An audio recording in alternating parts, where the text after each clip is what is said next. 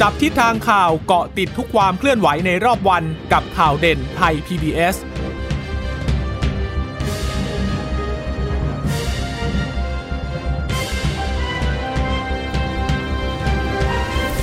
สวัสดีค่ะ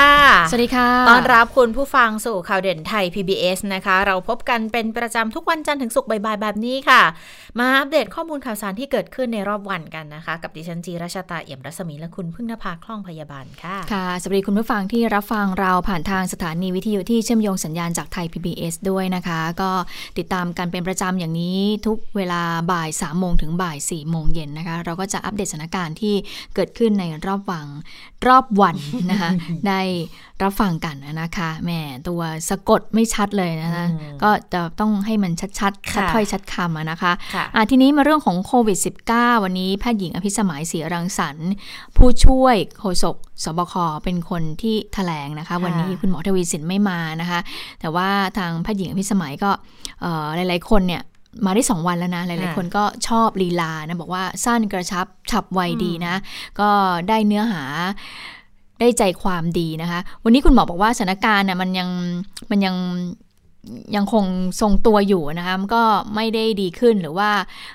แย่ลงก็ขอให้คนไทยนั้นอดทนหน่อยนะ อดทนกับภาวะสถานการณ์ในช่วงนี้ แล้วก็บอกว่าอยากให้รักษาระยะห่าง แล้วก็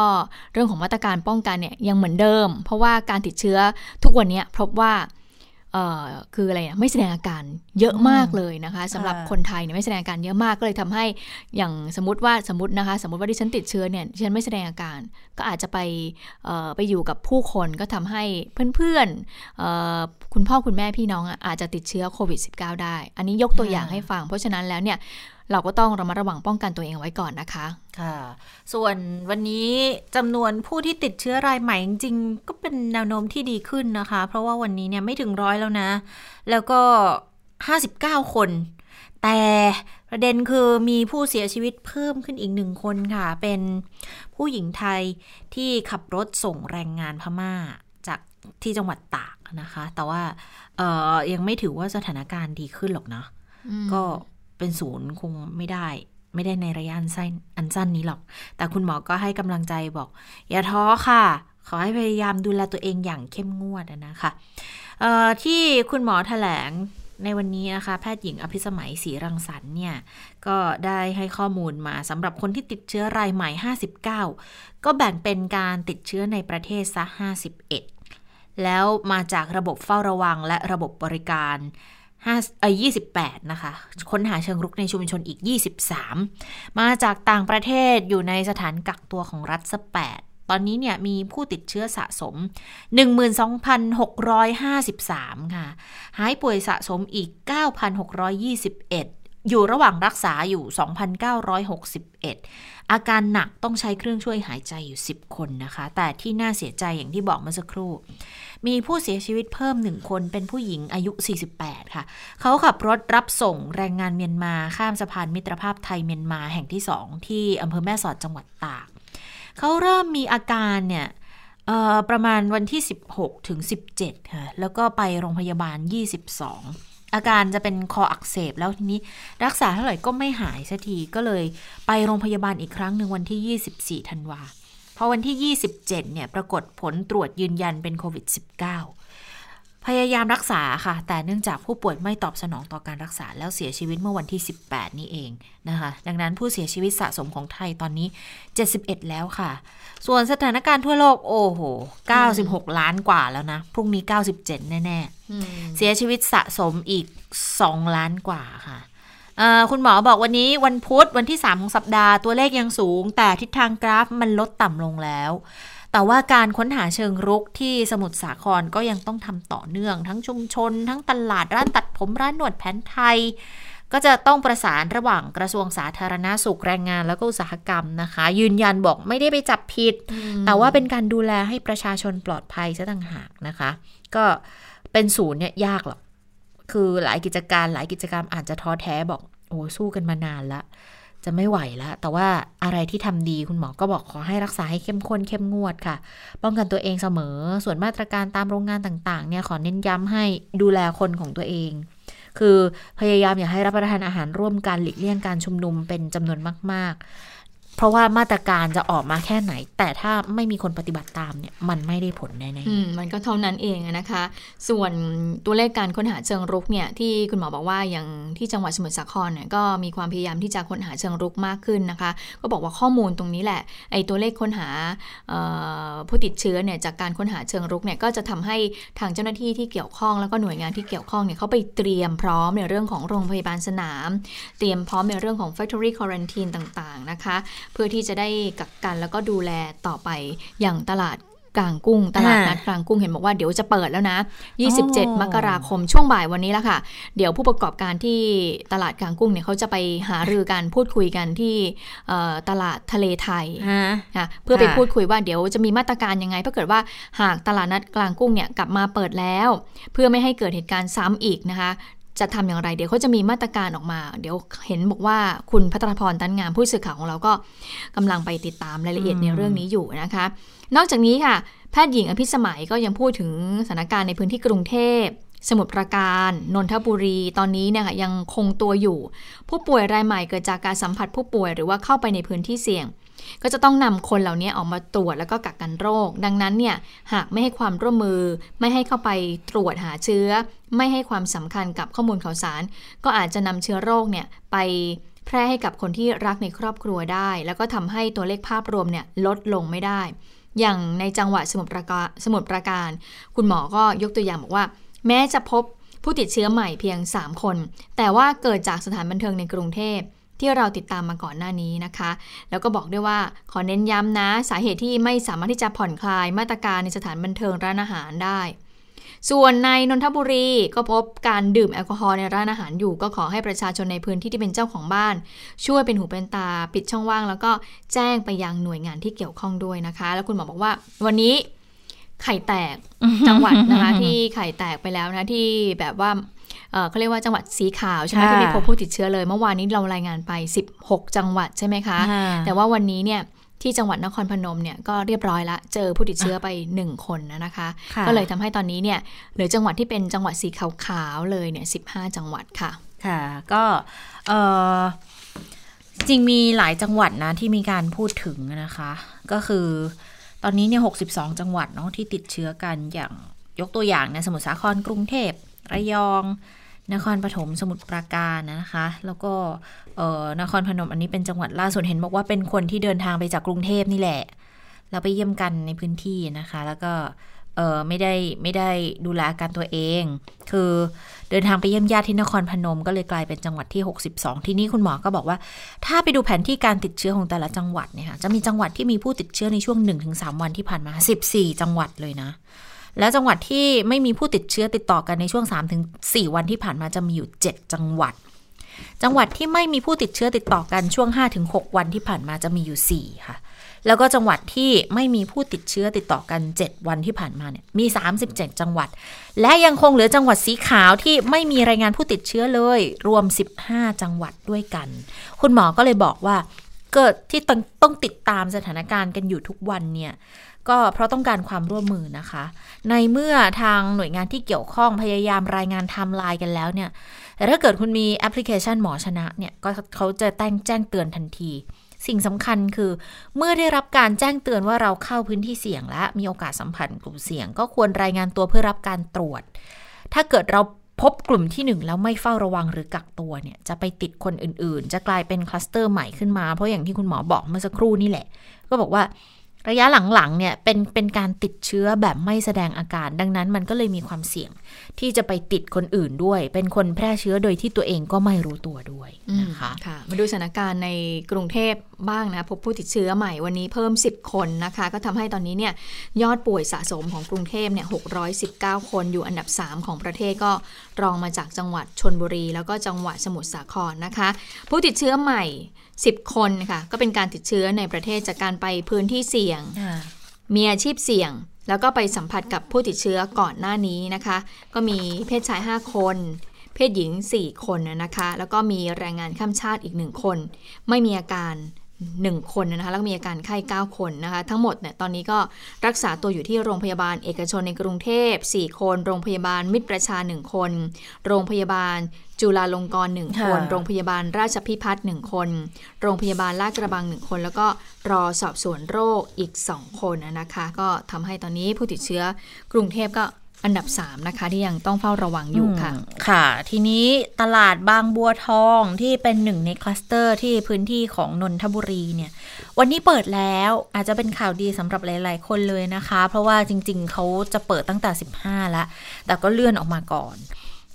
เพราะว่าเขาอยากได้ให้พ่อค้าแม่ค้าเนี่ยปรับปรุงให้ตลาดสะอาด ให้มั่นใจว่าปลอดภัยซะก่อน ลูกค้าก็วันนี้พอเปิดปุ๊บก็เข้ามาซื้อของกันไม่ขาดสายเลยค่ะ ทางตลาดเขาตั้งจุดคัดกรอง ลูกค้าที่เข้าไปใช้บริการ แล้วทุกคนต้องใส่แมสมีตรวจวัดอุณหภูมิ มีจุดสแกนไทยชนะลงทะเบียนเข้าออกคนที่เข้ามาในตลาด ทางเข้าออกเนี่ยเขาทำทางเดียวเลย แล้วก็มีจุดล้างมือให้ประชาชนได้ล้างมือกันด้วย เวลาหยิบจับข้าวของต่างๆนะคะ อ่านี่ก็ถือว่า เป็นเรื่องดีเลยนะ แล้วที่ตลาดเนี่ยพ่อค้าแม่ค้าเขาตรวจโควิดกันหมดเลยนะ แล้วแต่ละคนเขาจะห้อยบัตรที่คอแล้วบอก เนี่ย ผ่านการตรวจโควิดมาแล้วอืมตลาดสะอาดร้อยเปอร์เซ็นก็เป็นการสร้างความเชื่อมั่นให้เพิ่มมากขึ้นด้วยนะคะ แต่ว่าถ้าย้อนไปที่คุณหมออภิสมัยนิดนึง คุณหมอบอกว่า ในพื้นที่ของกรุงเทพสมุทรปราการนนทบุรีเนี่ยจริง ๆ สถานการณ์ถือว่าคงตัวค่ะ แล้วผู้ป่วยรายใหม่ส่วนใหญ่เขาจะเกิดจากการสัมผัสผู้ป่วยหรือเข้าพื้นที่เสี่ยง ดังนั้นสิ่งสำคัญก็คือ คนเหล่านี้ต้องนำออกมาตรวจโรคและกักโรคด้วย แล้วถ้าเกิดไม่ให้ความร่วมมือเนี่ยเออก็อาจจะเอาเชื้อไปแพร่ให้กับคนที่รักในครอบครัวได้ ตัวเลขมันจะลดลงไม่ได้เลย คุณหมอยกตัวอย่างกรณีสมุทรปราการเขาบอกว่า พบใหม่ 3 คน แต่สาเหตุ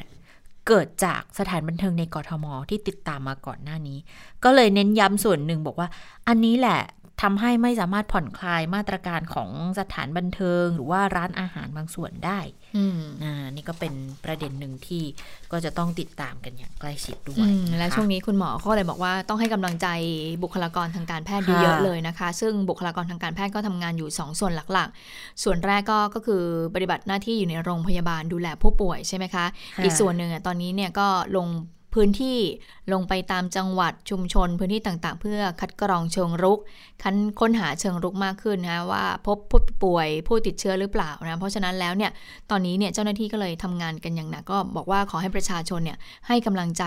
กับบุคลากรทางการแพทย์ด้วยนะคะอะทีนี้มาเรื่องของวัคซีนก็มีการพูดถึงกันนะคะโดยเฉพาะประเด็นเนี่ยที่ทางประธานคณะก้าวหน้า ถูกไหมคะ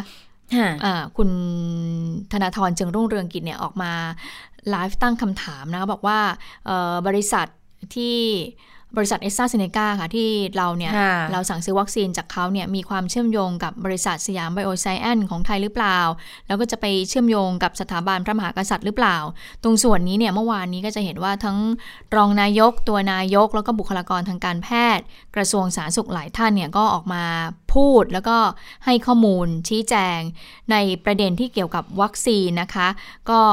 ก็ดูแล้วก็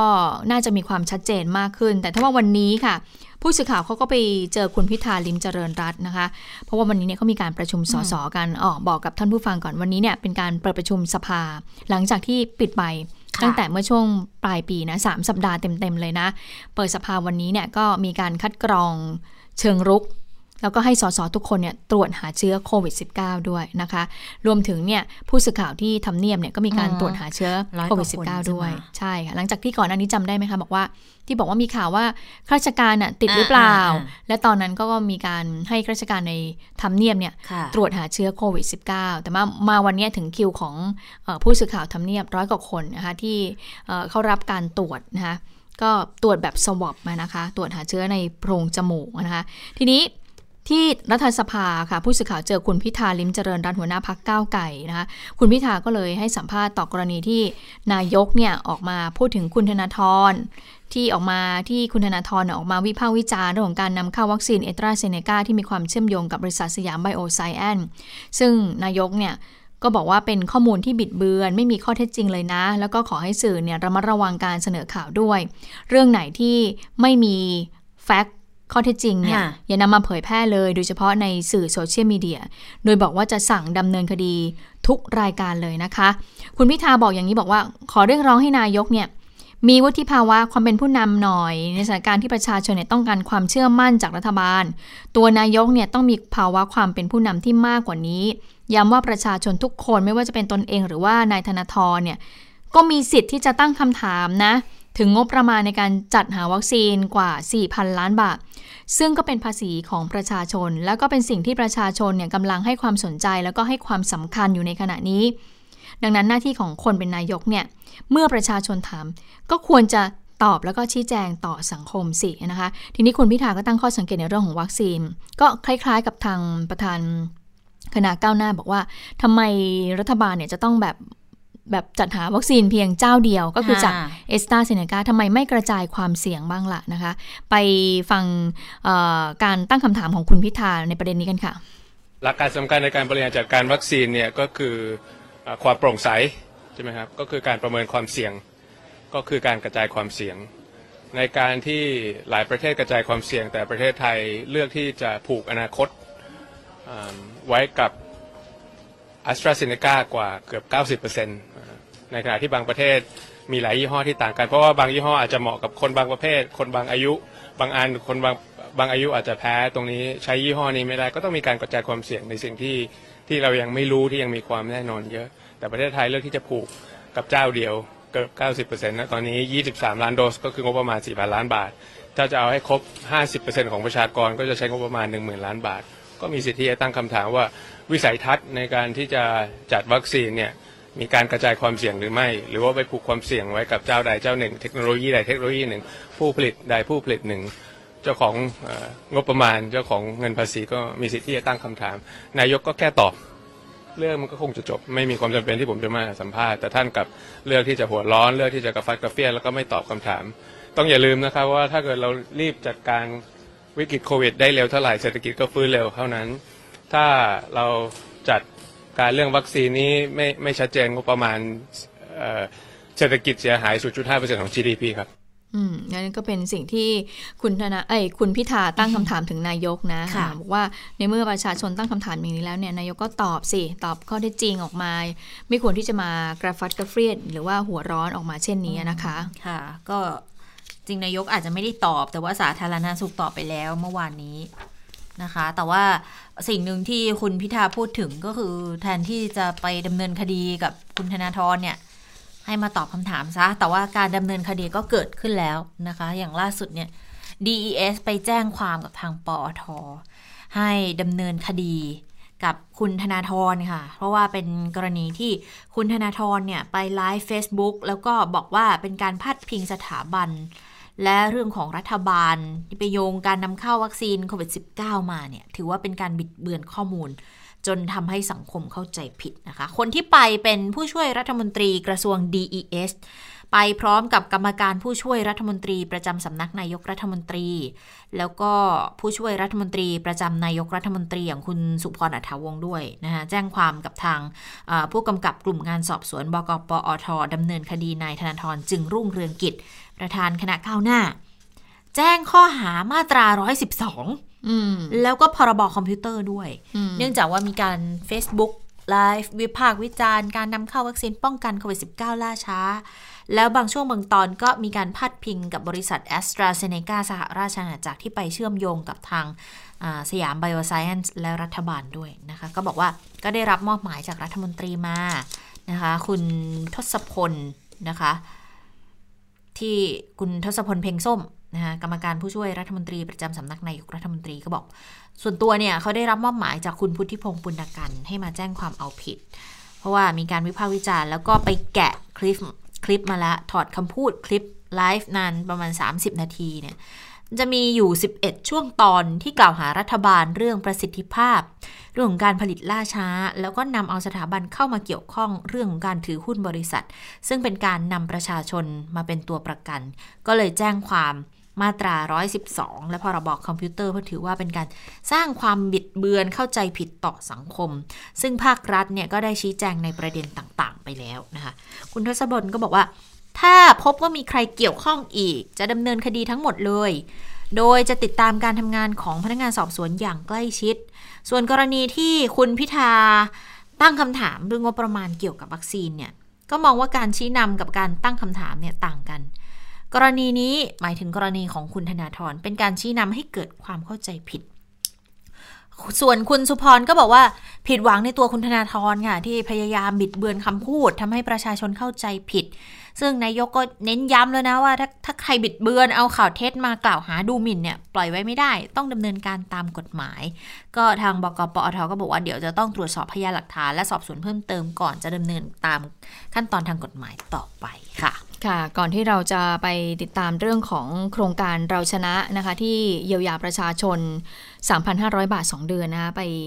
ดูคนละครึ่งกันก่อนคุณค่ะผู้ฟังคุณเจษตาคะ คนละครึ่ง รอบเก็บตก1ล้าน3แสนสิทธิ์เริ่มเปิดให้ลงทะเบียน 6 นาฬิกา วันนี้ วันนี้ตอนเช้าเขาบอกว่าไม่ถึง 10 นาทีลงทะเบียนเต็มค่ะ ก็บอกว่าคนที่กดเข้าไปเนี่ยตื่นเช้ามาเขาก็เขาก็ลงทะเบียนเลยนะ คือ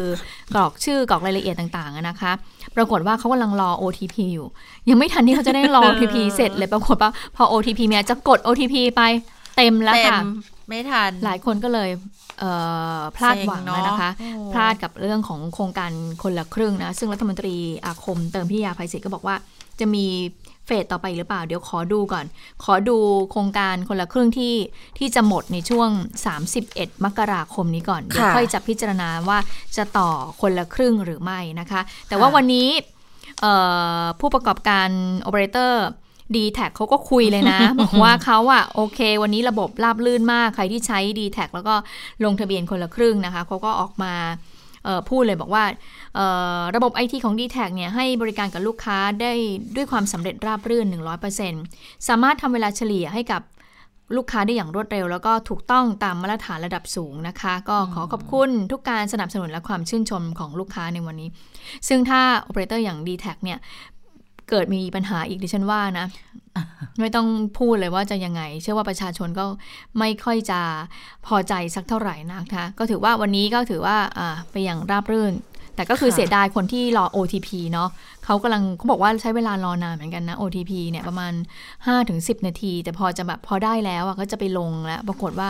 เต็มซะละนะคะ ก็หมดเร็วมากเลยนะสงคะสัยคนที่ได้เร็วคือเขาก็ลงเร็วด้วยเนาะมคือลงลงปุ๊บแล้วก็ได้เลยบางคนเห็นบอกว่า ส่ง OTP มาเร็วมากเลย แต่ปัญหาคือไม่ไม่ค่อยถนัดกับการกรอก OTP ของโทรศัพท์ตัวเองอืมพอเด้งไปหน้า OTP ขึ้นจะไปดูซะหน่อยว่ารหัสอะไรกลับบางทีอ้าวหายไปไหนแล้วตรงที่ให้กรอก OTP ใช่บางทีตื่นเต้นนะหลายคนเหมือนกันนะ ตื่นเต้นว่าเรา OTP มาบางทีเราจำไงแต่เราอืมบางทีเอ๊ะพอเราจำได้ปุ๊บพอเราไปกดหน้าตรงนั้นนะโทรศัพท์ปรากฏอ้าวเกิดแบบจำไม่ได้ 9 หรือ 6 เลข 9 หรือเลข 6 นะ อะไรอย่างเงี้ยมันจะก็ออมีเหไปมือนดูกัน แต่ว่าแต่ว่าถ้าถ้าเป็นอย่าง บางยี่ห้ออมโทรศัพท์บางยี่ห้ออะมันก็จะมีแบบว่าถ้าถ้าเป็นบนเบราว์เซอร์อย่างเงี้ยเขาก็จะจำให้เลยอะ แค่กดแล้วก็แล้วก็ไปติ๊กไอ้ตรงที่เป็น OTP อะมันก็จะมีแบบตัวเลขขึ้นมาให้เลือกเลย ก็จะเป็นเลขเดียวกันกับที่เขาส่งมาอย่างเงี้ยอย่าง iPhone ก็จะมีแบบนี้ค่ะ มันก็จะช่วยแบบย่นระยะเวลาให้ได้เยอะเหมือนกัน แต่ถ้าบางทีเราไม่ชัวร์บางอันมันก็ไม่ขึ้น ก็ต้องกลับไปดูอะไรอย่างเงี้ยมันก็ก็ทางที่เร็วที่สุดนะ หลายคนก็เลือกที่จะแบบเอาปากกามาไว้ข้างๆ ตัวแล้วส่งมาปุ๊บรีบเขียนก่อนรีบเขียนก่อนแล้วก็ลงนะคะ ก็อาจจะทัน แต่ก็อย่างที่บอกมีคนพลาดหวังกันเยอะทีเดียวนะ ดังนั้นแล้วเฟสสามเนี่ยจะมีหรือไม่มีต้องฟังจากคุณอาคมเติมพิทยาภัยศิษย์วันนี้ก็พูดถึงเรื่องนี้เหมือนกัน ก็บอกว่าเอ่อการเสนอให้รัฐบาลขยายต่อโครงการคนละครึ่ง ระยะที่3หรือเฟส3เนี่ยทางกระทรวงการคลังก็ ติดตามสถานการณ์อยู่ตลอดเวลานะคะ โดยเฉพาะเรื่องของการระบาดของโคโรนาไวรัสระระลอกใหม่ แล้วก็เศรษฐกิจในประเทศเนี่ยว่าคือคักขึ้นไหมคือคักแค่ไหน ก่อนการระบาดของโควิดระลอกใหม่ คุณอาคมบอกว่าตัวเลขเศรษฐกิจมีแนวโน้มดีขึ้นเรื่อยๆ พอมาเจอโควิดระลอกใหม่ปุ๊บ เศรษฐกิจก็เลยลดลงอีกครั้งหนึ่ง อันนี้ก็เลยเป็นการขยายโครงการ ในเฟสที่ 2 นะคะ แล้วถ้าประเมินแล้วว่าไตรมาสที่ 2 ปี 64 เนี่ย การใช้จ่ายยังไม่ดีเท่าที่อยากจะเห็นนะ กระทรวงอาจจะพิจารณาขยายโครงการคนละครึ่งเฟส 3 ก็ได้ เพราะว่าการใช้จ่ายของประชาชนคิดเป็นร้อยละ 50 ของผลิตภัณฑ์มวลรวมในประเทศหรือว่า GDP ค่ะ ถ้าเกิดว่ากระตุ้นให้ประชาชนมีไรายได้เพิ่มมี ที่มีไรายได้เนี่ยออกมาใช้จ่ายเพิ่มขึ้น มันก็จะช่วยกระตุ้นเศรษฐกิจในประเทศได้มากขึ้นด้วย ทีนี้ถ้าในเรื่องของการลงทะเบียนคุณกฤษดาจีนาวิจารณะค่ะปลัดกระทรวงการคลังก็พูดถึงบอกว่าที่วันนี้ลงคนละครึ่งให้เริ่มตั้งแต่6โมงเนี่ยนะคะ ปรากฏว่าทั้งหมดทั้งมวลแล้วมีคนสนใจลงทะเบียนมากกว่า 3 ล้านคน แต่การลงทะเบียนก็ดำเนินการตามลำดับ เพราะว่าสิทธิ์ที่มีให้ชิงกันเนี่ยมีอยู่แค่1นึ่งล้านสามแสนสี่หมื่นเท่านั้นนะคะที่เปิดให้ลงทะเบียน ฉะนั้นระบบส่งรหัสยืนยัน OTP เนี่ยเข้าใจว่าก็ก็ส่งไปตามลำดับแหละ ใครที่ลงก่อนก็จะได้ OTP ก็จะวิ่งเข้ามาหาก่อน แล้วด้วยความที่คนสนใจเยอะดังนั้น การส่งรหัส OTP ก็เลยมีความช้าเล็กน้อยเหมือนกัน ส่วนขาเข้าของการรับลงทะเบียนค่ะ กรุงไทยรับได้เต็มที่ ส่วนการบริการของเครือข่ายมือถือ ก็ขึ้นอยู่กับผู้ให้บริการแล้วว่าจะให้บริการลูกค้าเขาได้รวดเร็วมากน้อยแค่ไหน ลงทะเบียนเว็บไซต์เนี่ยเว็บไซต์คนละครึ่งไม่ได้มีความขัดข้องทางเทคนิคอย่างแน่นอน นี่ก็เป็นคำยืนยันของปลัดกระทรวงการคลัง แต่ว่าคนที่ลงทะเบียนแล้ว มันก็จะต้องคนที่เพิ่งเพิ่งเคยลงทะเบียนเพิ่งเคยเปิดใช้แอปเป่าตังค์นะคะ เขาต้องยืนยันตัวตนด้วยไง แต่บางคนเนี่ย ทำยังไงก็ไม่ผ่านสักทีทำยังไงก็ไม่ผ่านสักที เขาบอกว่าสามารถทำได้ที่ตู้ ATM ของธนาคารกรุงไทย แต่ต้องเป็นตู้สีเทานะอืมมันคืออะไรตู้สีไม่ไม่เทามันจะมีเอ่อธนาสัญลักษณ์รุ่ขอนงธเก่านากับคารรุ่นใหม่ใช่ใช่ไหมใช่คะธนาคารกรุงไทยจะเป็นสีฟ้าใช่ไหมอ่าที่เราเห็นนะแต่ถ้าเกิดว่าเป็นรุ่นใหม่ตัวหน่รุ่อยนอะใหม่เขาจะมีสีเทาที่อะไรจำแจจะมีสีเทาอืมอ๋อเออเข้าใจละ เดี๋ยวนี้ไม่ค่อยได้กดตังค์เท่าไหร่ก็คือเดี๋ยโอวนนี้เราซะเยอะ สังคมไร้สัเงิงนคมสดไร้เงินนะสด แต่ก็มีกฎบ้างเหมือนกัน ส่วนใหญ่ก็จะเจอแต่ตู้ฟ้านะคะ แต่ว่าตู้สีเทาเห็นเอ่อห้างใหญ่ ๆ ก็มีเยอะเหมือนกันนะเขาบอกว่าที่ตู้สีเทาของธนาคารกรุงไทยเนี่ย จะเป็นตัวช่วยสำหรับยืนยันตัวตนของโครงการเฟสที่ 2 ในรอบเพิ่มเติม ใครทำผ่านแอปเราไม่ได้เนี่ยอืมบอกว่าหลายคนมีปัญหาทำหลายรอบไม่ผ่านสักที ที่เขาเคยเล่นเล่นกันก่อนหน้านี้ใช่ไหมที่ที่เคยมีอะไรอะลงทะเบียนอะไรนะตอนนู้นเลยอะค่ะ แล้วลงทะเบียนหน้าตาไม่ผ่านสักทีอย่างเงี้ยหน้ามันไม่เหมือนตอนที่ก็นี่แหละกระเป๋าตังค์นี่แหละเป่าตังค์นี่ใช่ไหมใช่ที่มีกันแบบแซวๆกันบอกว่าหน้าเป็นเป็น ตอนนู้นตอนถ่ายครั้งนู้น มีหนวดมีเขาอืมแล้วรูปมันก็เลยตอนนี้โกนหนวดไปแล้ว รูปก็เลยไม่ตรงก็เลยต้องพยายามหาแบบว่าหาหนวดหาเขามาแปะ จะได้ยืนยันตัวตนได้คือ ไม่ต้องขนาดนั้นไปทำที่ตู้ ATM ก็ได้นะคะ ก็จะแก้ไขปัญหาในจุดนี้ด้วยนะคะค่ะมาถึงโครงการเราชนะกันนะคะอย่างที่ทราบคือโครงการเราชนะเนี่ยเป็นโครงการที่เยียวยาผู้ได้รับผลกระทบนะคะจากโควิด -19 เนี่ยก็เมื่อวานเคาะออกมาแล้วนะคะว่ารายละเอียดหลักเกณฑ์เนี่ย ให้ใครไม่ให้ใครบ้าง กลุ่มไหนบ้างนะคะกลุ่มไหนที่จะไม่ได้บ้างนะคะ ก็คือ 3,500 บาท 2 เดือนนี่แหละนะคะ แต่เธอเอิญว่าพอเราตกเย็นๆเนี่ยมันก็จะมีค่ะข้อมูลเข้ามามากขึ้นแล้วไงเมื่อวานเนี้ที่เราจัดรายการอยู่เนี่ยยังไม่รู้เลยนะว่าเอ่อเขาเนี่ยจะไม่ให้เป็นเงินสด พอตกเย็นหน่อยเรารู้ละอ้าว ตกลงแหละไอ้3,500บาท 2 เดือนเนี่ย จะไม่ให้เป็นเงินสดให้กับประชาชนนะ แต่ว่าจะเข้าผ่านทางกระเป๋าอิเล็กทรอนิกส์หรือเป๋าตังนี่แหละ คล้ายๆ กับคือใช้จ่ายผ่านทางคนละครึ่งนี่แหละนะคะ ก็คือจะเข้าเลย แต่ทีนี้หลักเกณฑ์เนี่ยหลักการในการใช้เนี่ยคือเอาไปซื้อของตามร้านค้าที่เข้าร่วมโครงการด้วยนะคะแต่ทีนี้เขายังไม่ได้บอกใช่ไหมว่ากำหนด เพราะอย่างคนละครึ่งเนี่ยก็คือกำหนดวันละ 150 บาทใช่ไหม แต่ว่าเอโครงการเราชนะเนี่ยยังไม่ได้กำหนดกำหนดเรื่องของเขาเรียกว่าอะไรนะจำนวนตัวเลขใช่ไหมค่าใช้จ่ายที่จะต้องใช้ในแต่ละวันใช่ไหมคะอันนี้เนี่ยเดี๋ยวเราเดี๋ยวเราค่อยว่ากัน แต่ทีนี้ปรากฏว่าผู้สื่อข่าวของเราค่ะ ก็ได้ไปสอบถามเหมือนกันนะคะในเรื่องที่บอกว่า ไม่ได้จ่ายเป็นเงินสดให้ทางผู้ประกอบการร้านค้าเนี่ยว่ายังไงบ้าง ก็มีร้านค้าหนึ่งก็บอกว่า ก็ไม่ไม่เป็นไรนะ ถ้าเกิดว่าไม่ได้เออเป็นไม่ได้จ่ายเป็นเงินสดให้ ก็เห็นว่าก็ทุกวันนี้ก็ยังใช้ได้นี่ประชาชนส่วนมากที่มีแอปเป่าตังเขาสามารถที่จะใช้จ่ายซื้อสินค้าผ่านทางแอปเป่าตังนี้ได้ไปฟังเสียงร้านร้านค้านี้กันค่ะ มันก็ดีอย่างตรงที่ว่าถ้าให้มาซื้อของเขาก็จะมาซื้อของจับจ่าย แต่ถ้าให้เป็นเงินสดเรา อาจจะเป็นไม่ได้มาซื้อของใช้ก็ได้อย่างเงี้ยค่ะ ก็ ก็ถือว่า ถ้าให้แบบนี้เขาก็มาซื้อของใช้ของกินอย่างนี้ก็ถือว่าก็ดีอย่างหนึ่งถ้าเราให้เป็นเงินสดอะ มันบางทีเขาก็เอาไปใช้อย่างอื่น ก็มีเหมือนกัน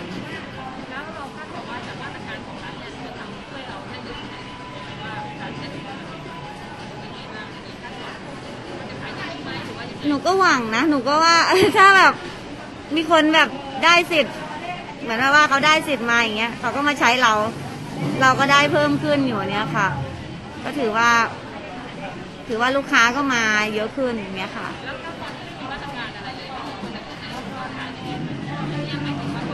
ก็ก็เหมือนซื้อยากซื้อยากขึ้นมาหน่อย เพราะว่าเขาเหมือนเขาไม่มีเงินช่วยเหลือเพราะว่าตังค์เขาไม่ค่อยจะมีใช่ไหมคะ มันก็จะซื้อแบบว่า น้อยลงอะ บางคนก็ไม่ค่อยซื้ออย่างเงี้ยค่ะ พอมีเงินอันนี้มาอุดหนุนปุ๊บเขาก็มาแบบมาใช้สิทธิ์ของเขาอะค่ะอ่าก็เอ่อพอมีตัวช่วยเขาก็ใช้เงินกันมากขึ้นนะ แต่ทีนี้ไม่รู้ว่าเราชนะนี่จ่ายยังไงเหมือนกัน แต่อย่างน้อยๆ ก็คือถ้าเกิดว่าให้เดือนละ 3,000 ก็หมายความว่า คุณก็มีเงินไปจับจ่ายใช้สอยเลยเพิ่มขึ้นมาอีก 3,000 ให้นะคะ แต่ว่าหลายคนเขาก็มองเหมือนกันเนาะว่า เออ เราก็อยากได้เงินสดออกมาใช้เหมือนกันนะอืมเพราะบางทีเราก็บางร้านเขาก็อาจจะไม่ได้มีการลงทะเบียนเพื่อที่จะเปิดรับเป็นแอป การจ่ายผ่านแอปเป่าตังค์แบบเนี้ยแล้วจะทำยังไงล่ะ บางทีเราก็อยากได้เงินไปทำอย่างอื่นบ้างเหมือนกันที่เป็นเงินช่วยเหลือมาเนี่ยเอ่อผู้ประกอบการบางรายเขาก็พูดถึงในเรื่องนี้ด้วยเหมือนกัน แต่เหมือนจะไม่ค่อยซีเรียสสักเท่าไหร่นะคะ เราไปฟังเสียงผู้ค้ากันอีกสักคนหนึ่งค่ะ ผมยังไม่ทราบรายละเอียดเรื่องระยะเวลาในการใช้จ่ายครับ ว่าจะมีระยะเวลาที่เราจะต้องใช้ถึงวันที่เท่าไหร่เท่าไหร่ แต่ถ้ากำหนดมาให้ใช้ในระยะเวลา 2 เดือน 3 เดือนไม่ควรครับ เพราะว่าเราสามารถที่ถ้าเป็นเงินสดมาเราสามารถที่จะเก็บเงินอันนั้นอะเอาไว้ใช้หลังระยะเวลาที่เขากำหนดมาได้ครับ ไม่ต้องไปรีบใช้เหมือนคราวที่แล้วที่คนละครึ่ง ที่ผ่านมาลูกค้าก็เร่งใช้เร่งใช้กันที่จะหมด 31ธันวาจนจะถึง31รัฐบาลก็ต่อให้อีก ลูกค้าก็เลยว่ากันใหญ่เลยครับ ว่ามารีบให้ใช้ทำไมช่วงนั้น ครับ ไม่ควรกำหนดเวลาครับครับไม่มีปัญหาครับ แต่ไม่ควรกำหนดเวลาครับครับ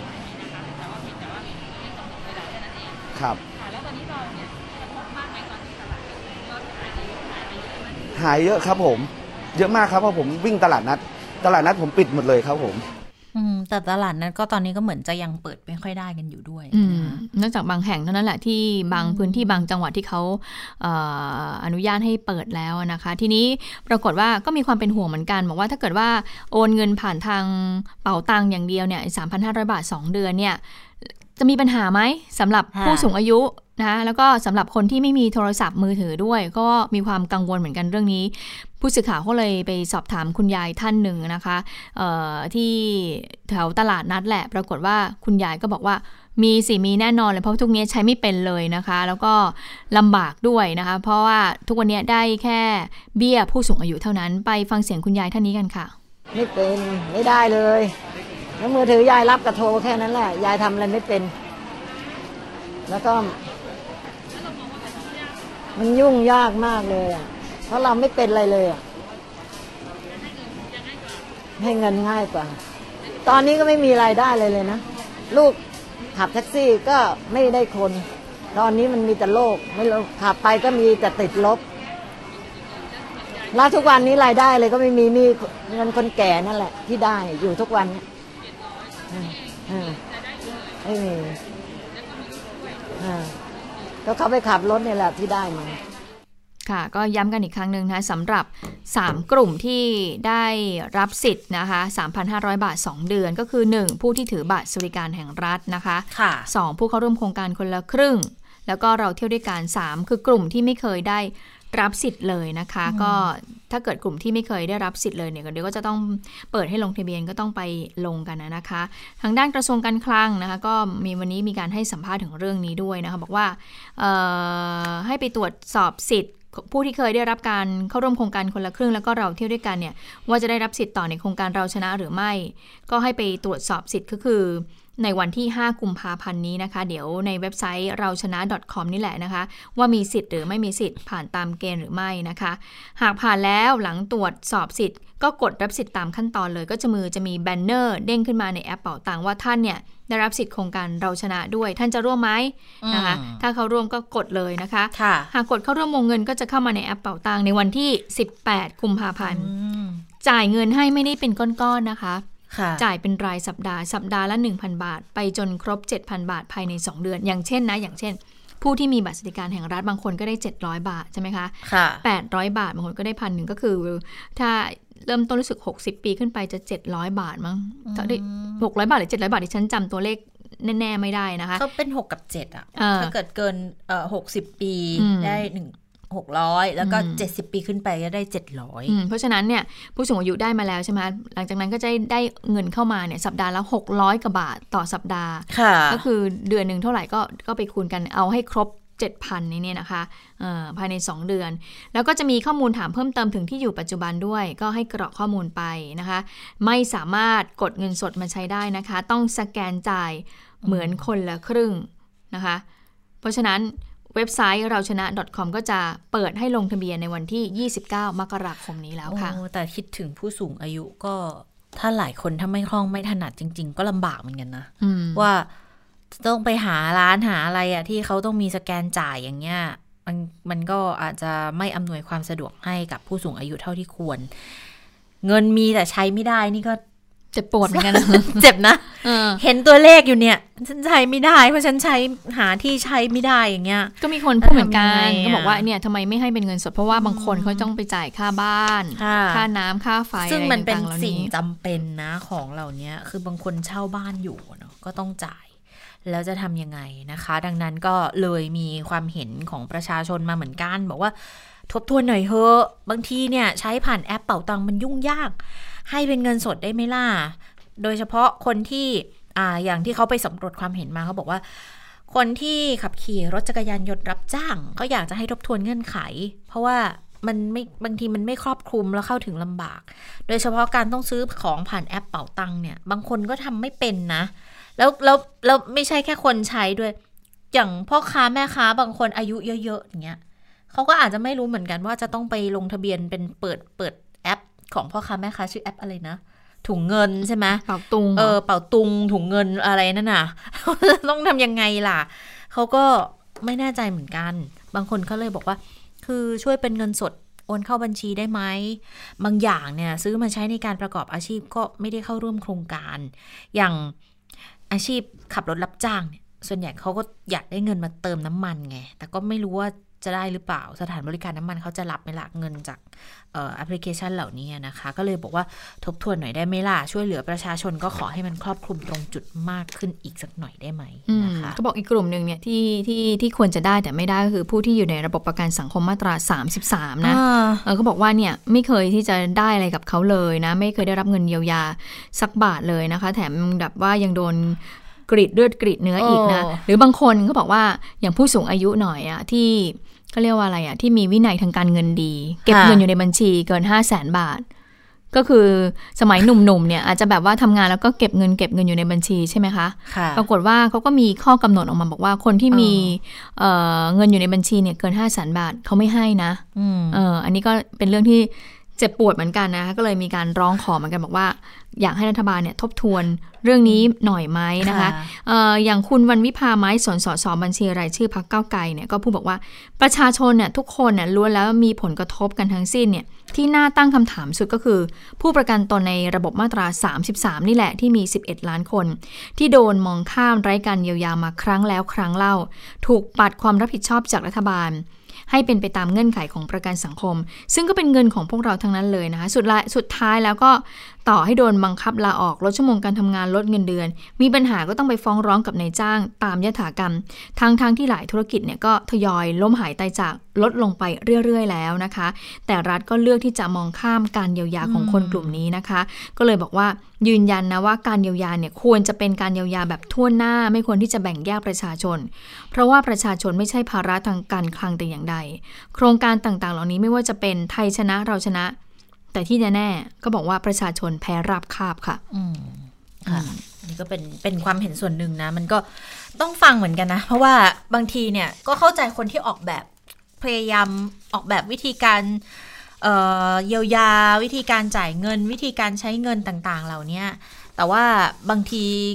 ก็พอเราคิดมาเรานึกว่ามันดีแล้ว แต่พอถึงเวลาพอใช้ปุ๊บเนี่ยก็อาจจะพบปัญหาที่เพิ่มมากขึ้น ดังนั้นในการออกแบบรอบต่อๆไปก็อาจจะต้องเออมีการพิจารณาให้เงื่อนไขเนี่ยมันค่อนข้างที่จะคล่องตัวมากกว่านี้นะคะอืมก็หลายคนเขาก็พูดเหมือนกันบอกว่าจริง ๆ ไอ้ลงทะเบียนมันไม่ควรจะต้องมานั่งลงทะเบียนเลยด้วยซ้ำจะมีเงินเยียวยาอะไรมาแต่ละรอบทำไมต้องลงทะเบียนกันแทบจะทุกครั้งเลยล่ะทำไมมันถึง ฐานข้อมูลจนป่านนี้มันยังมันยังไม่ได้อีกหรือทำกันมาจนถึงขนาดนี้แล้วอะนะคะ Big Data ยังไม่สามารถใช้การได้อย่างเต็มที่อีกหรือทำไมจะต้องมาลงทะเบียนเพื่อที่จะขอใช้เงินเยียวยา ซึ่งบางทีก็มาจากภาษีไม่ใช่บางทีอะซึ่งมันก็มาจากภาษีที่เราจ่ายกันอยู่แล้วเนี่ย ทำไมยากจังเลย เงินเงินเงินของเราด้วยส่วนหนึ่งเนี่ยทำไมถึงยากจังอะนะคะ นี่ก็จะเป็นเสียงสะท้อนที่มีการพูดถึงอยู่เหมือนกันอืมมาดูอีกเสียงหนึ่งนะคะประธานสภาอุตสาหกรรมแห่งประเทศไทยค่ะคุณสุพันธ์มงคลสุธีเขาก็บอกว่าคนที่ตกหล่นเนี่ยก็อยากให้รัฐเนี่ยพยายามที่จะทำให้พวกเขาเนี่ยสามารถที่จะเข้าถึงเงินก้อนนี้เนาะแล้วก็เงินที่บอกว่าให้สามพันห้าร้อยบาท 2 เดือนเนี่ยทีนี้เนี่ยถ้าจะไปซื้ออะไรเนี่ยไม่อยากจะไป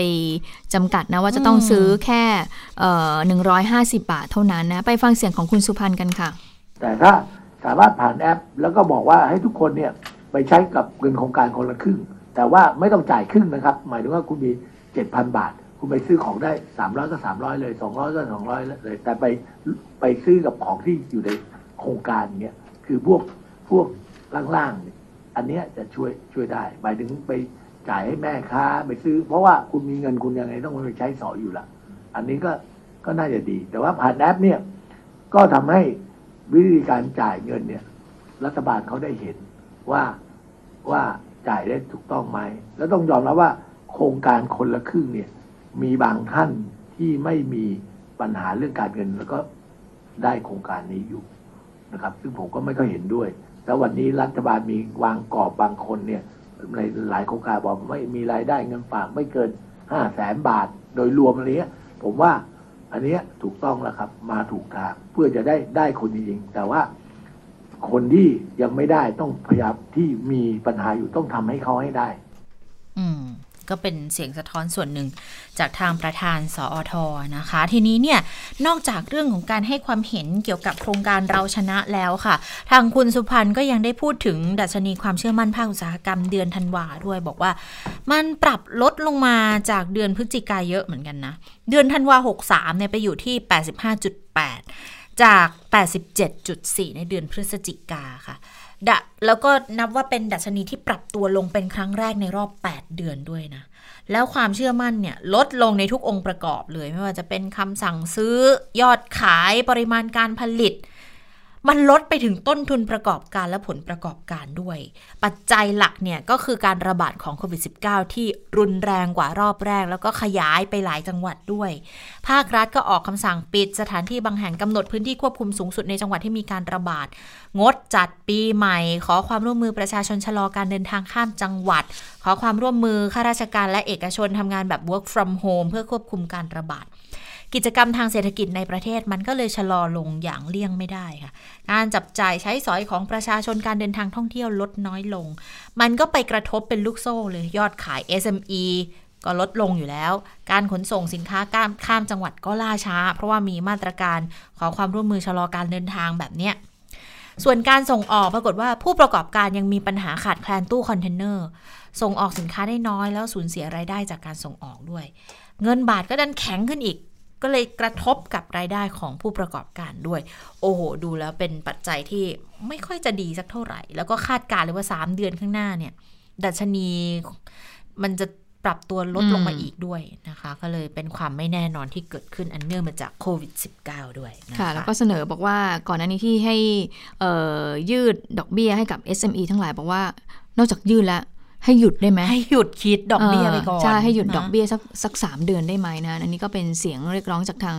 เอ่อประธานสภาอุตสาหกรรมแห่งประเทศไทยนะคะค่ะทีนี้ปรากฏว่าวันนี้ก็มีความเคลื่อนไหวจากเอ่อกลุ่มผู้ประกอบการรถโดยสารสาธารณะนะก็ไปเรียกร้องกระทรวงแรงงาน บอกว่าให้ลดค่าก๊าซหน่อยเถอะเพราะว่าตอนนี้ก็ได้รับผลกระทบอยู่นะไปฟังเสียงของผู้ประกอบการรถสาธารณะกันค่ะขาดทุนแล้ว ไม่สามารถที่จะเดินต่อไปได้แล้วครับก็รัฐเคยช่วยเรามาโดยตลอด แต่ขณะนี้รถในกรุงเทพมหานครเนี่ยใช้แก๊สร้อยตัวเท่ากับเอกชนทั่วไปเลยนะครับทั้งทั้งที่รถเราเนี่ยขึ้นค่าโดยสารก็ไม่ได้ขึ้น แล้วขอค่าโดยสารที่สะท้อนต้นทุนที่แท้จริงอย่างรถร้อนเนี่ยเราขอสิบสองบาท ก็ให้เราแค่บาทเดียวก็สิบบาทเท่านั้นเองใช่ไหมก็ยังไม่สะท้อนต้นทุนที่แท้จริงอยู่ แต่รัฐมาปล่อยให้ราคา NGV ลอยตัวขณะนี้เนี่ยรถเมล์ในกรุงเทพมหานครเนี่ยใช้ราคาลอยตัวครับ เท่าราคาหน้าปั๊มเลยคราวนี้เรามาขอว่าขอให้ช่วยช่วยเหลือเราอยู่ที่ 10 บาทจุดหกสองเหมือนเดิมที่เคยช่วยเราครับก็หวังไปอย่างยิ่งว่าทางกระทรวงพลังงานจะดูแลพวกเราต่อไป ถ้าท่านไม่ดูแลต่อไปเนี่ยผมเชื่อว่ารถในกรุงเทพมหานครเนี่ยไม่สามารถจะเดินต่อไปได้เลย ค่ะแล้วก็ยังบอกอีกนะคะว่าเอ่อวันนี้พรุ่งนี้ค่ะ 21 มกราคมจะเข้ายื่นหนังสือถึงรัฐมนตรีกระทรวงพลังงานนะคะ เพื่อ ขอลดราคาขายปลีกก๊าซธรรมชาติสำหรับยานยนต์ NGV สำหรับรถยนต์รับจ้างสาธารณะนะคะ เพื่อบรรเทาความเดือดร้อนให้แก่ผู้ประกอบการทั้งหลาย ก็บอกว่าขอให้รัฐช่วยหน่อยเถอะนะคะอ่าเอ่อให้ตอนนี้ปัจจุบันราคาเนี่ยอยู่ที่กิโลกรัมละ NGV นะคะ 13 บาท 62 สตางค์ก็ให้ปรับลดลงมาเหลือ 10 บาท 62 สตางค์เป็นระยะเวลา 4 เดือนได้ไหมเนื่องจากว่าผลกระทบ ระบาดโควิดและลอกใหม่นี่แหละนะคะที่ทำให้แท็กซี่เนี่ยได้รับผลกระทบหนักเลยนะคะก่อนการระบาดในรอบแรกเสียอีกค่ะค่ะเอ่อแท็กซี่เองก็ขออมไม่ไหวเหมือนกันนะ ขอเงินเยียวยาค่าก๊าซเว้นค่าตรวจสภาพด้วยนะคะเอาล่ะได้เวลาของต่างประเทศแล้วคุณสวรักษ์มารอแล้ว สวัสดีคุณสวรักษ์ค่ะ สวัสดีค่ะ คุณผู้ฟังสวัสดีทั้งสองท่านนะคะค่ะก็แน่นอนนาทีนี้ทั่วโลกต่างก็เฝ้ารอดูนะคะ พิธีสาบานตน รับตำแหน่งประธานาธิบดีคนที่ 46 ของโจไบเดน จะเป็นเวลาเที่ยงวันตามเวลาในกรุงวอชิงตันดีซีของสหรัฐอเมริกาก็ตรงกับเอ่อเที่ยงคืนตามเวลาในประเทศไทยนะคะ ซึ่งในคืนนี้นะคะ ตั้งแต่5้าทุ่มเป็นต้นไปทางไทย PBS เราก็จะมีรายการพิเศษนะคะเกาะติดเรื่องของพิธีสาบานตนดำเนินรายการโดยคุณนัทถามกุมลวันทินแล้วก็คุณเทพชัยหย่องค่ะก็สามารถติดตามกันได้ แล้วก็หนึ่งที่ต้องดูก็คือ เรื่องของบรรยากาศ ซึ่งในครั้งนี้จะแตกต่างจากพิธีสาบานตนที่ผ่านๆมา พิธีจะจำกัดจำนวนผู้เข้าชม จะไม่มีเราจะไม่ได้เห็นคนจำนวนมากมายืนแบบโห่ร้อง หรือว่าปรบมือแสดงความยินดีไม่มี เพราะว่าเขาจะปิดพื้นที่หมดนะคะค่ะแล้วก็เฉพาะบุคคลที่จำเป็นเท่านั้น แล้วที่สำคัญไปกว่านั้น จะไม่มีผู้นำคนปัจจุบันมาส่งมอบตำแหน่งให้กับผู้นำคนต่อไป ก็คือทรัมป์ประกาศไว้บอกแล้วว่า ไม่ไปไม่นะเข้าไม่ร่วมนะคะ ก็ ก็ถือว่าผิดธรรมเนียมหลายอย่างเลยค่ะนะคะ แต่เอาเป็นว่าเดี๋ยวคืนนี้ต้องจับตาดูคือรูปแบบของพิธีเปลี่ยนไป แล้วก็ไบเดนก็จะขึ้นมาเดี่ยวๆไม่มีอ่าไม่มีผู้นำคนเก่ามาแบบกล่าวอวยพรหรือส่งต่ออำนาจไม่มีนะคะ ดังนั้นพิธีคิดว่าคงไม่น่าจะใช้เวลานาน น่าจะเป็นไปอย่างรวบรัดนะคะ แล้วก็พอสาบานตนเสร็จเอ่อโจไบเดนแล้วก็คามาราแฮร์ริสรองประธานาธิบดีเขาจะไป เอ่อเดินทางไปที่อนุสรณ์สถานอาร์ลิงตัน ก็อยู่ใกค่ะล้ๆกันนั่นแหละแถวนั้นนะคะ แล้วก็อาจจะมีกล่าวสุนทรพจน์นะคะ ซึ่งเดี๋ยวคืนนี้ก็สามารถติดตามได้ว่า 4 ปีจากนี้ไบเดนจะมีทิศทางในการบริหารประเทศอย่างไรบ้าง อีกเรื่องหนึงที่ต้องจับตาดูก็คือเรื่องของความรุนแรงที่หลายฝ่ายคาดว่าจะเกิดขึ้น ทั้งในวอชิงตันดีซีแล้วก็ในอาคารของรัฐบาลทั้ง 50 รัฐเลยนะคะ ซึ่งเรื่องของความ ปลอดภัยนั้นล่าสุดมีรายงานนะคะว่าก่อนหน้านี้มีข่าวว่ามีการระดมกองกำลัง National Guard จาก 6 รัฐเข้ามาสมทบในกรุงวอชิงตันดีซีรวมทั้งหมดเนี่ย25,000 นาย แต่ว่าล่าสุดค่ะโฆษกกระทรวงกลาโหม เปิดเผยว่าได้สั่งปลดกำลังพล National Guard ออกไป 12 นาย คือปลดจากการทำหน้าที่รักษาความปลอดภัย ในพิธีสาบานตนนะ เพราะพบว่า 12 นายนี้ มีส่วนเกี่ยวข้องกับแนวคิดสุดโต่งฝ่ายขวา ซึ่งมันก็สอดคล้องกับความกังวลก่อนหน้านี้ที่เกรงว่าจะมีไส้ศึก หรือมีหนอนบ่อนไส้ที่เปิดทางให้มีการก่อเหตุรุนแรงนะคะ ลือกันถึงขั้นว่าอาจจะมีการลักพาตัว ประธานาธิบดีแล้วก็รองประธานาธิบดี แล้วก็มีข่าวว่าอาจจะมีการลักพาตัวผู้ว่าการรัฐที่เป็นฝ่ายเดโมแครตอืมบางแห่งไปด้วยนะคะ อันนี้ก็เป็นความกังวลที่เกิดขึ้น อะแล้วก็นั่นแหละก็คือสิ่งที่ต้องจับตาดูในค่ำคืนนี้นะคะค่ะคือที่ปรับลดจำนวนคนลงเนี่ยมันด้วยโควิด หรือว่าทั้งด้วยความสองปลออย่างดภัยมากกว่า ทั้งคู่ทั้งคู่นะคะ เพราะว่าโควิดก็ห้ามการรวมตัวของคนจำนวนมากอยู่แล้ว แล้วก่อนหน้านี้ในยุคของทรัมป์เนี่ย ก็มีการจัดงานในทำเนียบขาวหลายงานที่ก็ไม่ฟังที่คำเตือน ไม่ใส่หน้ากากอนามัยแล้วก็ใช่ติดเชื้อกัน แล้วก็คนมาเยอะๆหน้ากากก็ไม่ใส่เขาก็ไม่อยาก ให้เป็นแบบนั้นและภาพลักษณ์ของไบเดนเองเนี่ยเขาก็พยายามจะรักษาจุดยืนตรงนี้ว่าค่ะจะต้องแบบคุมเข้มนะ ไม่ให้ซ้ำรอยเหมือนกับที่ทรัมป์เนี่ยทำมาในอดีตนะคะอ่าททีนี้เราก็จะมาทำความรู้จักกันนิดนึงนะคะว่าทำเนียบขาว ผู้ที่จะเข้ามาอยู่เป็นกลุ่มต่อไปก็คือครอบครัวของเอ่อโจไบเดนนั่นเอง ไปดูว่าสมาชิกใหม่จะมีใครบ้างนะคะ ก็แน่นอนมีตัวโจไบเดนแล้วก็น่าจะเป็นจิลไบเดนก็คือภรรยา ส่วนลูกๆเนี่ย คือโตกันหมดแล้วอะ่ะเขาก็จะมีครอบครัวมีที่อยู่ของเขาเองนะคะ ก็คาดว่าคงมีแค่โจไบเดนภรรยาแล้วก็สัตว์เลี้ยง3ตัว เห็นบอกจะหาแมวเพิ่มด้วยนี่เขาบอกมีแมวมีอยู่แล้ว แต่ไม่เปิดเผยชื่อ ไม่เปิดเผยว่าสายพันธุ์อะไร ไม่รู้จะปิดทำไม เราก็อยากรู้เนาะทาสแมว ก็คุณจิลเนี่ยนะคะ ต้องบอกว่าทั้งคู่อะก็คุ้นเคยกับทำเนียบขาวอยู่แล้วค่ะ เพราะอย่าลืมว่า ไบเดนเคยเป็นรองประธานาธิบดีในยุคโอบามา 8 ปีเลยนะฮะเข้านอกออกในทำเนียบขาวเป็นเรื่องปกติอยู่แล้ว ดังนั้น คือตามธรรมเนียมปฏิบัติเนี่ยทรัมป์จะต้องแบบเชิญโชว์บ้านใช่ไหมเช้าวันที่ 20 เนี่ย จะต้องเชิญมาบ้านก่อนอ๋อพอต้อนรับทักทายเสร็จแล้วก็จะต้องนั่งรถจากทำเนียบขาวเนี่ยไปเอ่อไปร่วมพิธีสาบานตน แต่อย่างที่บอกปีนี้ทำไม่มาทำเนี่ยน่าจะไปอยู่ฟลอริดาแล้วแหละป่านเนี้ย เพราะเขาไปเตรียมที่ทางไว้ตรงนั้น แต่ทิ้งเจ้าหน้าที่ไว้ เป็นเจ้าหน้าที่ที่แบบให้คอยทำหน้าที่ชี้อะไอ้นั่นอยู่ตรงนั้นไอ้ซึ่งจริง ๆ ก็ไม่จำเป็นน่ะนะคะอืมอะกลับมาที่เรื่องของสัตว์เลี้ยงที่สัตว์เลี้ยงที่มันน่าตื่นเต้นเพราะว่า ในยุคของทรัมป์อะทรัมป์ไม่มีสัตว์เลี้ยงอืมเป็นคนแรกเนี่ยเป็นประธานาธิบดีคนแรกในรอบกว่า 150 ปีที่ไม่มีสัตว์เลี้ยงในทำเนียบขาว มันก็เลยห่างไป 4 ปีไงทีนี้พอกลับมาจะมีสุนัขสองตัวนะคะ เป็นเยอรมันเชฟเฟิร์ดทั้งคู่ ตัวแรกเนี่ยชื่อแชมป์อืมนะคะ แชมป์เนี่ยไบเดนเขาเอามาเลี้ยงแต่ปี 2558ก็แก่มากแล้วนะโอ้โหเออนะคะ ส่วนตัวที่สองเนี่ย ไม่แก่แต่สี่ปีกว่าโอ้ยขออภัยขออภัย เจ้าแชมป์เนี่ยมาอยู่กับไบเดนแต่ปี 2008โอ้เออถ้าสองพันแปดแก่2008นี่มัน2020ก็12ปีสองปีแก่เนาะแก่ละแก่ละหมาใหญ่นะคะแก่ละตัวแรก12ปี แต่ว่าตัวที่2เนี่ยชื่อเจ้าเมเจอร์เมเจอร์เนี่ยคือเขาไปเอามาจากสถานสงเคราะห์สัตว์อ่าเมื่อ3ปีก่อนนะคะ แล้วก็เจ้าเมเจอร์เนี่ยคือสร้างประวัติศาสตร์นะเป็นสุนัขจากสถานสงเคราะห์ตัวแรกที่ได้เข้ามาอยู่ในทำเนียบขาวไฮโซไฮจริงโซมาก คือก่อนหน้านั้นเนี้ยที่ไบเดนไปรับเลี้ยงจากรัฐเดลาแวร์เนี่ยเพื่อ ส่งเสริมค่ะให้คนอเมริกันหันมา รับเลี้ยงสัตว์จากอ่าสถานสงเคราะห์มากคือ ไม่ใช่ไปซื้อมาอย่างเดียวไงฮะนะคะ แล้วก็เขาบอกมีแมวหนึ่งตัว แต่แมวเนี่ยไม่เปิดเผยว่าเป็นสายพันธุ์ไหน แล้วก็ยังไม่บอกด้วยว่ามันชื่ออะไรนะคะ ซึ่งไบเดนเนี่ยก็ถือว่าเป็นเป็นคนที่รักสัตว์มากคนหนึ่ง เพราะว่าในช่วงที่หาเสียงเลือกตั้งประธานาธิบดีอะก็มีบางแคมเปญที่เอาสุนัขมาเป็นตัวชูโรงอะแล้วก็เขียนสโลแกนประมาณว่า choose your human wisely อ่าแบบให้เลือก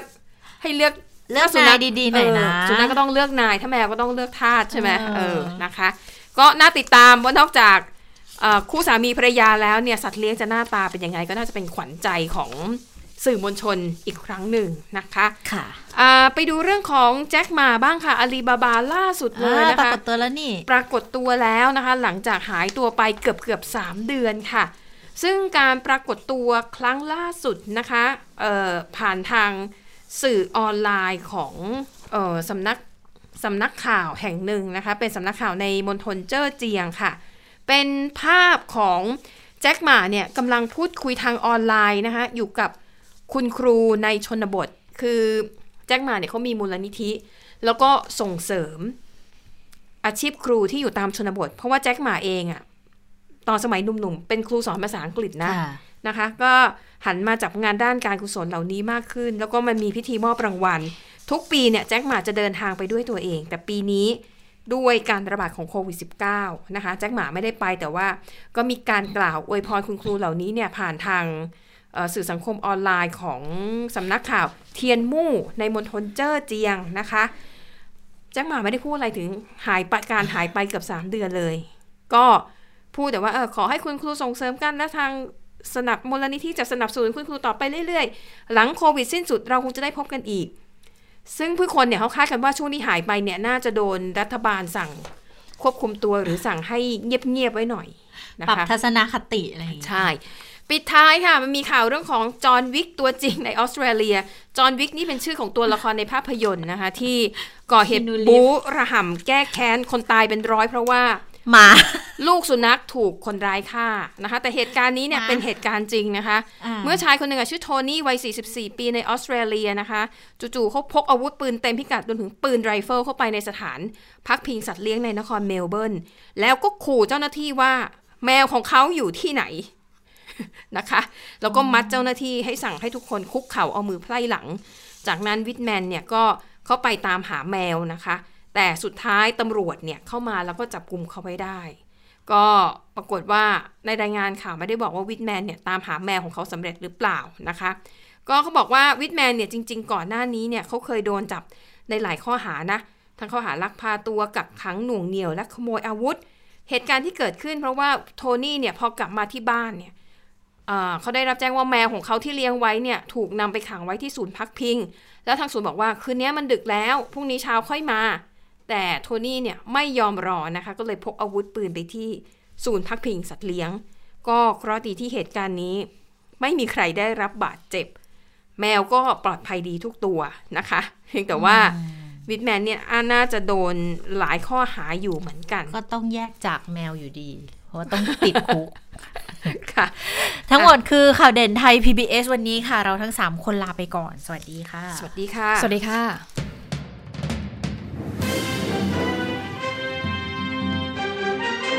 ติดตามข่าวเด่นไทย PBS ได้ทุกวันจันทร์ถึงศุกร์เวลา 15 นาฬิกา ทางไทย PBS Radio และติดตามฟังข่าวได้อีกครั้งทางไทย PBS Podcast